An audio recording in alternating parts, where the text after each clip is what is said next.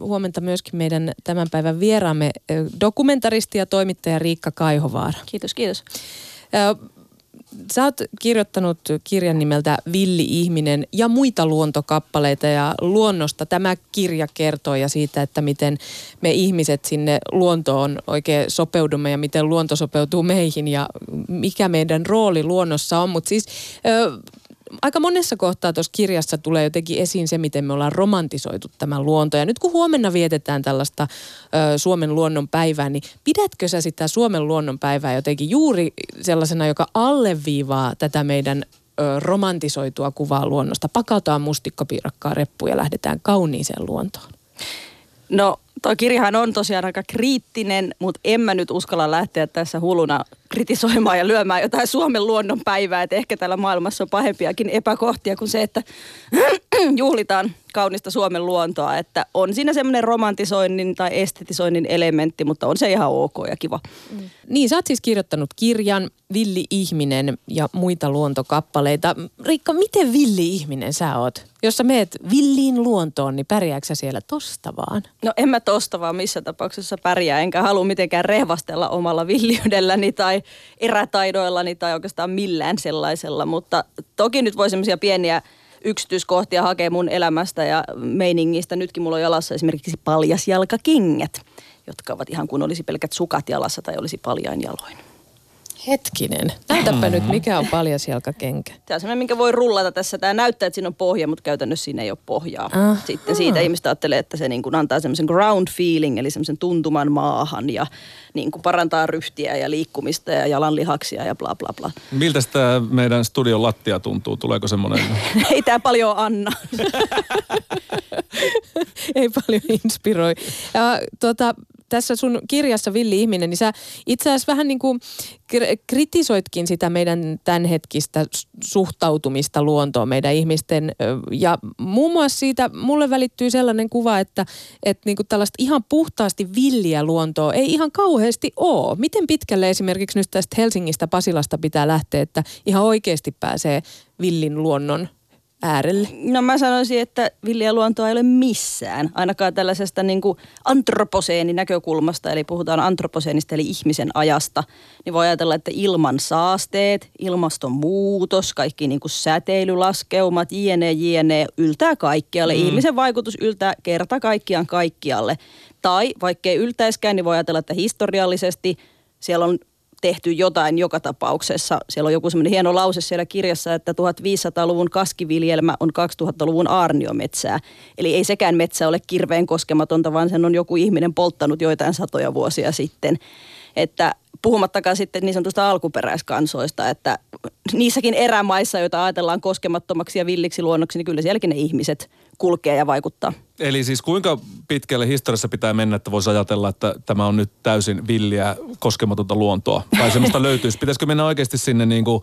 Kymmeniä tuhansia, tuhansia vuosia, vuosia taaksepäin, kyllä vaan. Mm. Mm.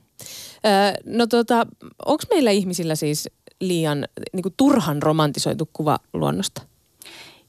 No Kyllä mä uskaltaisin niin sanoa. Kyllä mä uskaltaisin niin sanoa. Mm. Mitä se tarkoittaa? Siis mä ainakin, kun mä luin tota sun kirjaa, niin huomasin, että kyllä mä ajattelen, että eläimet on niinku söpöjä ja, ja kyllä minä ihailen luontoa mm, värien ja kauneuden ja, ja jotenkin se harmonian ö, vuoksi. Ja sitten kun sä läväytät sen, että niin, että eläimet tappaa toisiaan ja, ja tota, puut kasvaa vähän si, siten sinne tänne ja ei ole mitään sellaista niin suunnitelmallisuutta siinä luonnossa, niin et se ei välttämättä olekaan kaunista. Niin kyllä mä niin kuin vähän jäin kiinni siitä, vaikkakin mä toki ymmärrän, että eläimet tappaa toisiaan ja sitä mä en kauhistele samalla tavalla kuin ihmiset tappaa toisiaan. Joo, kyllä mä niinku hymyilen täällä, kun sä puhut, että eläimet on söpöjä ja luonto on kaunis, koska se on niin kaukana siitä, miten mä itse sen näen tai koen.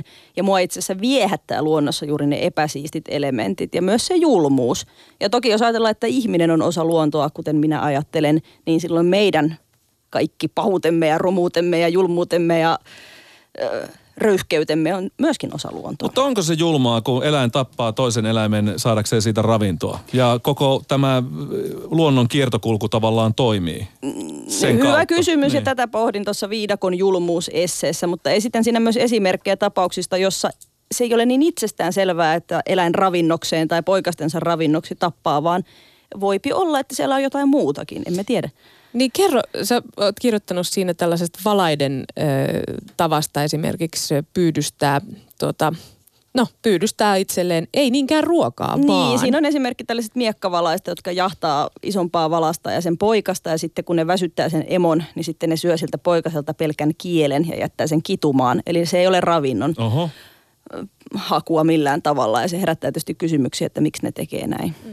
Niin, että onko niilläkin, niinku, onko ne vaan ju, siis karui tyyppejä, Vai jotka... onko siinä kielessä jotain aivan uskomattomia ravintoarvoja, jotka jotenkin pilantuu jostain niin. muuta osaa? Kyllä, ja aina voi ajatella, että se on tämmöistä metsästyksen treenausta, tai niin kuin kyllähän eläimet myös leikkii ja opettelee ja kehittää itseään ja bla bla bla, mutta, mm.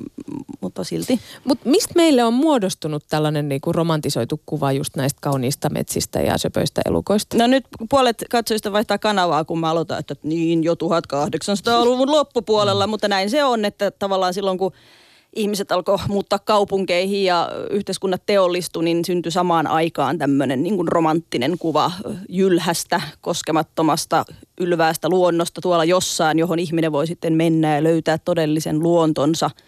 Että kyllä se sieltä niin kuin kumpuaa.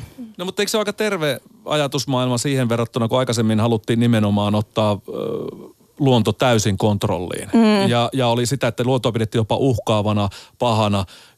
Vanha isäni on sitä mieltä, että ei pihaa yhtään puuta eikä mitään pensasta. Että mahdollisimman paljon vaan aukeaa talo siihen keskelle ja, ja se, se metsäraja pitää olla siellä jossain niin kuin satojen Minkä metrin takia? päässä. Koska siis... Näyttää hän- paremmalta. Kyllä se on, toi on tavallaan yksi tämmöinen luontosuhde, joka yhä vallitsee ja varsinkin maaseudulla, niin kuin jossa se luonto on vihollinen ja voitettava ja vastus ja petoeläimet ovat kilpailijoita, jotka vievät meidän riistamme ja karjamme ja niin edespäin ja niin edespäin. Ja taloudellinen, pragmaattinen puoli, että, Kyllä. luonto, sieltä haetaan metsästä sitten leipää. Kyllä, kyllä.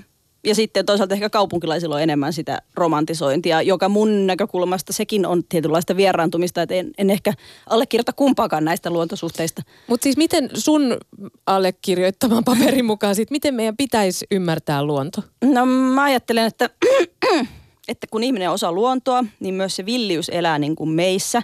Ja tavallaan se villiluonto on kaikkialla, vaikkapa suolistobakteereissa meidän sisällämme tai erilaisissa homeissa ja niin kuin joka paikassa, kaupunkiluonnossa, takapihoilla. Tavallaan e- se on illuusio, että me jotenkin pystyttäisiin niin kuin kontrolloimaan sitä villiyttä tai sitä villiä luontoa. No pitäisikö esimerkiksi lähteä siitä, että söpöt elukat vessapaperipakkauksissa tai, tai tota, oppikirjoissa tai lastenkirjoissa vaikka, että niinku söpöistä elukoista luovuttaisiin ja vessapaperipaketissa olisikin elukka, joka on kaikkea muuta kuin söpö, vaan siis suoraan sellainen villi, joku suolistobakteeri myöä siinä niinku suuresti kuvattuna.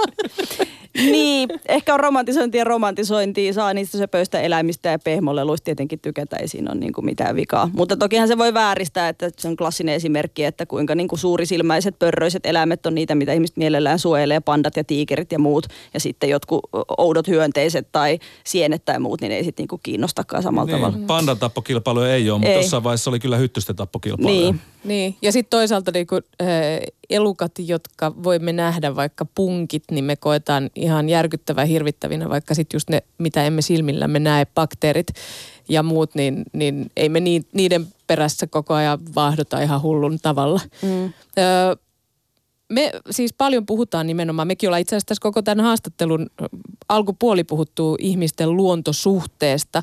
Öö, Riikka Kaihovaara tässä sun kirjassa, niin sä itse asiassa vähän niin kuin kyseenalaistat koko luontosuhde käsitteen. Miksi näin? No mä ajattelen, että suhde sanana sisältää automaattisesti sellaisen niin kuin toiseuttamisen tai että on kaksi tai että se on jotenkin ulkopuolinen tai erillinen, että minä ja minun suhteeni luontoon. Mutta sitten mä suosin tuota luontoyhteyssanaa, koska mä ajattelen, että yhteys tavallaan on selkeämmin semmoinen, mikä on aina olemassa, eikä se niin kuin voi tietyllä tavalla katketa tai kadota. Tai voi yhteyskin tietysti katketa, mutta jotenkin se suhdesana on semmoinen, niin kun puhutaan ihmissuhteista, niin siinä on kaksi yksilöä, jotka ovat suhteessa toisiinsa. Mutta sitten jos ajattelee, että se luonto tai varsinkin villiys on semmoinen niin totaalinen elementti tai prosessi, niin kyllä ihminen on sen niin kuin sisällä kaikkinensa siitä tullut ja siihen palaava, eikä, eikä siihen voi olla sillä tavalla suhteessa. No mutta minkälainen on nimenomaan terve luontoyhteys? Mitä sä peräänkuulutat? Apua. Mä jotenkin niin kuin, ehkä kieltäydyn niin kuin sanomasta, että näin pitäisi ajatella tai näin pitäisi asioiden olla. Mutta Mä miten ajatuksia semmoista. pitäisi muuttaa, että se menisi edes terveempään suuntaan? Mm, no ehkä olisi hyvä niin kuin saada semmoista konkreettista tuntumaa siihen ihan itse, siihen luonnossa olemiseen ja luonnossa elämiseen ja luonnosta elämiseen. Että tavallaanhan me ollaan, niin kuin kaikki on hirveän kaukana, kaikki ketjut on kauhean pitkiä. Oli se sitten ruokaa, vaatteita, lämpöä, vettä, niin edespäin. Niin kaikki tulee siihen nappia painamalla. Eli kädet multaan ja Kädet multaan. puita halaamaan ja haistelemaan raikasta metsäilmaa. Haistelemaan paskaa. No niin, okei. Okay. Sepä se. Sepä se. se. on muuten, mutta sehän on se yleisin Sehän haju se on. maaseudullakin. Kyllä. Mutta siis kyllähän niinku, vaikka on se luontoyhteys ja ihminen pohjimmiltaan on sitä osa sitä luontoa, niin kyllähän myös voi todeta ehkä, että ihmiset on myös vieraantunut siitä luonnosta. On totta kai, ja kyllä ihminen eläinlajina tai luontokappaleena on toki hyvin erityislaatuinen. Se muovaa ympäristöön ihan toisella tavalla kuin muut eläimet. Tosin muutkin eläimet sitä tekevät ja jopa kasvit. Että musta hurjin esimerkki tuossa mun kirjassa on ne sanikkaiset jostain tertiäärikaudelta, jotka yhteyttivät niin kiivaasti, että tuli liikaa happea ja ilmasto muuttui ja ne tuhoutuivat. Mm. Ja mun mielestä se herättää kyllä aika isoja kysymyksiä, että jos täällä on ollut tällaisia kasveja, jotka on muuttanut ilmastoa ja sitten tehneet sen itselleen elinkelvottomaksi, niin olemmeko me sen kummoisempia? Mm. Niin, siinä voi vetää yhteyksiä ehkä tähän ihmislajienkin jollakin tavalla. Kyllä. jos Tämä tilanne jatkuu samanlaisena. Mutta nyt on puhuttu paljon niin ihmisten suhteesta luontoon, mutta luonnon suhde ihmiseen. Mä kävin kerran keskustelua erään tuttavan kanssa siitä. Hän ei ymmärtänyt tätä, tätä niin kuin mun väitettä, että ei luonto tarvi ihmistä. Luonto voi paremmin ilmankin ihmistä. Mitä mieltä sä oot tästä väitteestä? No kyllä luonto ehdottomasti pärjää ilman ihmistä. Ja kyllähän tavallaan se kaikki ympäristöhuoli ja ympäristöahdistus, niin varmaan ihmisiä nyt ahdistaa niin kuin sukupuuttoaalto, mutta kyllähän se pohjimmiltaan on tavallaan ihmisen heittomerkeissä itsekästä ahdistusta oman tulevaisuuden ja lasten tulevaisuuden puolesta. Toisaalta onko siinäkään mitään pahaa, että totta kai jokainen laji kamppailee olemassaolonsa puolesta. Niin Ja kuinka ilmastoahdistunut sä oot? Mä itse asiassa varsin epäahdistunut, mutta se on niin iso teema, että siihen ei ehkä kannata näin lyhyessä haastattelussa mennä. Mutta mikä se on saanut tavallaan, että sulla nyt ei ole sellaista oloa, että sä olisit samalla tavalla ahdistunut kuin aika moni, moni meistä muista? Mä luulen, että se tulee siitä, että mulla on niin paljon semmoinen fatalistisempi suhtautuminen siihen asiaan. Mä jotenkin ajattelen, että tämä ei ole niin kuin meidän näpeistä homma ja meitä suuremmat voimat määrää. Hei, mä haluan vielä kysyä tuosta vieraantumisesta, niin onko sä joskus itse kokenut olevas vieraantunut luonnosta? Aivan ehdottomasti. Ja vieläkin. Kyllä mä koen niin kuin suorastaan niin kuin häpeää päivittäin sille omasta vieraantuneisuudesta. Että kyllä haluaisin olla paljon niin kuin enemmän down to earth ja kädet siellä mullassa. Ja jotenkin- Pelkäät sä jotain luonnossa? Tai mikä se on sille pelottaa? pelkään. Kyllä, ihan peruspelkoja. Kaikki sellaisia yksin pimeässä metsässä liikkumiset, niin kyllä ne mua pelottaa ihan, ihan oikeastikin. Ö, sulla on tuossa mielenkiintoisia termejä tuossa kirjassa, kuten esimerkiksi luontoinfra.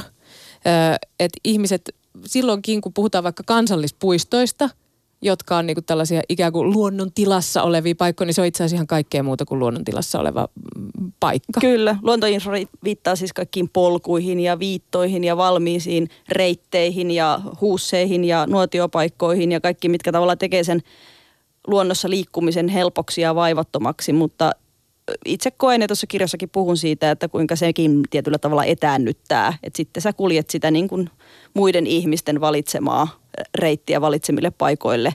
Ja jo- jo- jotain siitä jää puuttumaan vahvasti kyllä. Mm. Mutta ärsyttääkö sua ikinä luonto? Koska kyllähän ne sitten just nimenomaan tieviitat ja oppaat ja, ja vessat ja nuotiopaikat, niin kyllähän ne myös helpottaa sitä luontoon menemistä tai ainakin madaltaa kynnystä. Koska, Helpottaa ja hyvä vaan, että madaltaa. Niin, et, et, mutta ärsyttääkö sua ikinä, kun sä oot metsässä? Ärsyttää mua, sienistä, ärsyttää, mua ärsyttää hirvikärpäset ja mua ärsyttää hyttyset ja tulehan siellä niinku hiki ja sitten välillä on tosi kylmä ja sitten välillä sataa ja kastuu ja se on niinku sille veemäistä.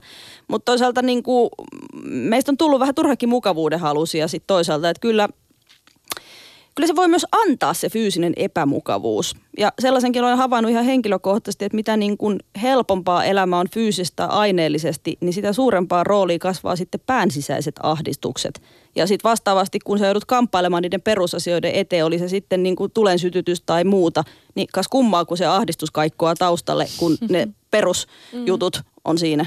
Ai lyö vähän niin perspektiiviä asioita vai? Lyö perspektiiviä ja tavallaan myös ehkä pakottaa sellaiseen läsnäoloon. Ja okei, nyt on pakko saada niin kuin tätä lämpöä ja vettä ja ravintoa ja näin, niin siinä ei paljon niin kuin eksistentiaalinen ahdistus sitten kolkuttele. Joo, mä muistan sen. Tämä on hyvä esimerkki itseltä. Olin siis äh, ihmettelemässä Ylitorniolla näitä meidän su- sukumme metsä, metsätiloja. Halusin käydä ne läpi. Ja tämmöiseen niin kuin kuusi äh, korpiryteikkö, joka oli täynnä varpuja, niin oli viimeinen paikka, jossa käytiin pyörähtämässä. Ja siinähän kävi sillä tavalla, että GPSstä loppu, loppu energia ja tiesi, että noin 400 metrin päässä kyllä on se tie, johon autoni jätin, mutta en löytänyt enää pois.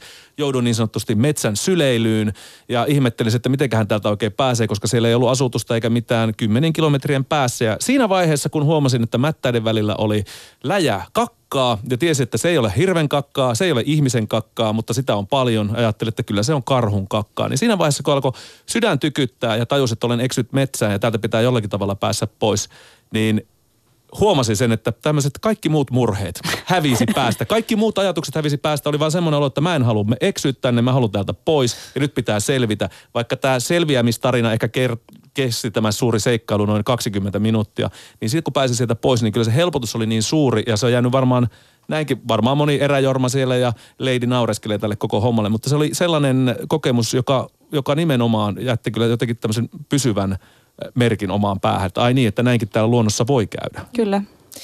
Täällä kysytään kuulee, kuka on vieraana? Jaan ajatukset. Siis vieraana on Riikka Kaihovaara, dokumentaristi ja toimittaja, jolta on ilmestynyt kirja Villi ihminen ja muita luontokappaleita. Ja puhutaan, ollaan puhuttu tässä nyt muun muassa tästä luontosuhteesta tai luontoyhteydestä, kuten Riikka sen sanoo. Ja myöskin siis siitä, että millaista on se villi luonto. Täällä on muuten tähän, tähänkin tullut kommentteja tähän näihin polkuihin ja muihin. Ensinnäkin se mahdollistaa tämmöisen esteettömän kul- Kyllä, ja sen mainitsinkin tuossa kirjassa Joo. myös.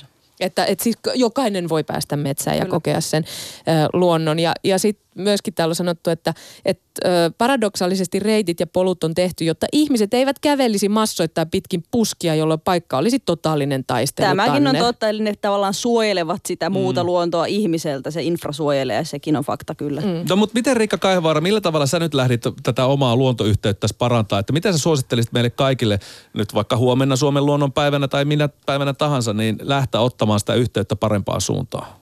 Mitkä on ne askeleet? Pitäisi lähteä saman tien hommata kaikki mahdolliset tämmöiset erävehkeet ja suunnata tuonne Pohjois-Lappiin vai mitä? No ei, mä sanoisin vaikka, että tästä vuodeajasta voi ottaa kiinni, että nyt on elokuun loppu, kohta alkaa syksy. Siinä on semmoista tiettyä niin kuin melankoliaa, monelle niin kuin se kesä on se mieluisin aika liikkua siellä luonnossa, mutta kannustaisin myös kaikkiin muihin rumiin ja epämukaviin vuoden aikoihin. Ja itse ainakin vaikka syksystä en sinällään aikaisemmin pitänytkään, niin mä oon ruvennut saamaan syksyisin nimenomaan sellaisia voimallisia – ehkä vähän hengellisiäkin kokemuksia siellä metsässä, että, että on jotenkin just se kiertokulku, mistä säkin mainitsit, ja se, ja se kuolema ja se hajoaminen ja lahoaminen ja kuihtuminen. Ai, ja se, mahtavat värimaailmat. Niin se on ihan ok. Mm. Ja siitä voi myös vetää ehkä jopa omaa itseen analogioita, että me olemme kaikki fyysisiä, ruumiillisia olentoja, jotka kuihdumme ja kuolemme ja jotenkin sen tyyppistä syvää tasapainoa. No nyt kun sä mainitsit tämän rumuuden, niin haluan vielä tässä haastattelun loppupuolella keskustella vähän siitä rumuudesta, koska tässä kirjassa todella niin kun, sä oot ikään kuin etsinyt kauneutta sieltä rumuude, luonnon rumuudesta, niin mua kiinnostaa tietysti kirikkaa, että millaisia maisematauluja sulla on kotona? No e, yleensä tämmöisillä alle nelikymppisillä ei ole kauheasti maisematauluja, mutta on mulla Ritva Kovalaisen ja Sanni Sepon kultainen metsä valokuvanäyttelyn juliste, jossa on vanha kuusikko ja siinä pieni poika, joka on intiaaniksi pukeutunut ja tunnustelee vatsaansa. Ja silloin semmoinen hämmentynyt ilme ja mulle se taidevalokuva kertoo just sellaisesta ihmisen hämmennyksestä, että mikä tyyppi mä oon, onko mä osa tätä niin kuin kuusikkoa vai mitä, mikä juttu tämä on. Mm.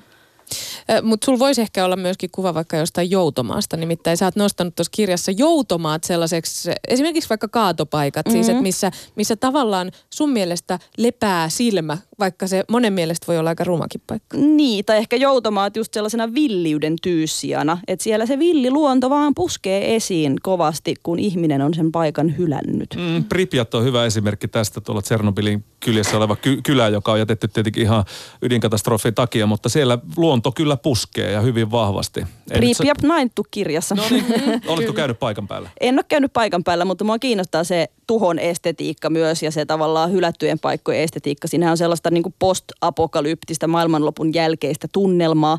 Ja spekuloin tuossa kirjassa, että onko niin, että kun maailma kulkee kohti tuhoa, niin ihmiset alkavatkin ihannoida tämmöisiä tuhon jälkeisiä paikkoja. Mm. Mm. Brutaalismikin niin, on aika sit, kovassa kun... huudossa ja siihen liittyvät tämmöiset asiat. Siitä tulee mm. trendikästä. Ja onhan se, niin, jossain määrin ehkä onkin ainakin tietyissä porukoissa, mutta toistaiseksi vielä varmaan sellainen perinteinen kansallisromanttinen maisema vie maisematauluissa voiton, mutta ehkä tulevaisuudessa seinillä roikkuu vähän toisenlaisia tota, tauluja. Mutta siis vielä ihan viimeisenä kysymyksenä, että minne sä lähdet, kun sä haluat, mikä on se paikka Suomessa, mihin sä meet, kun sä haluat olla niin kuin sellaisessa luonnossa, missä sulla on tosi hyvä olla?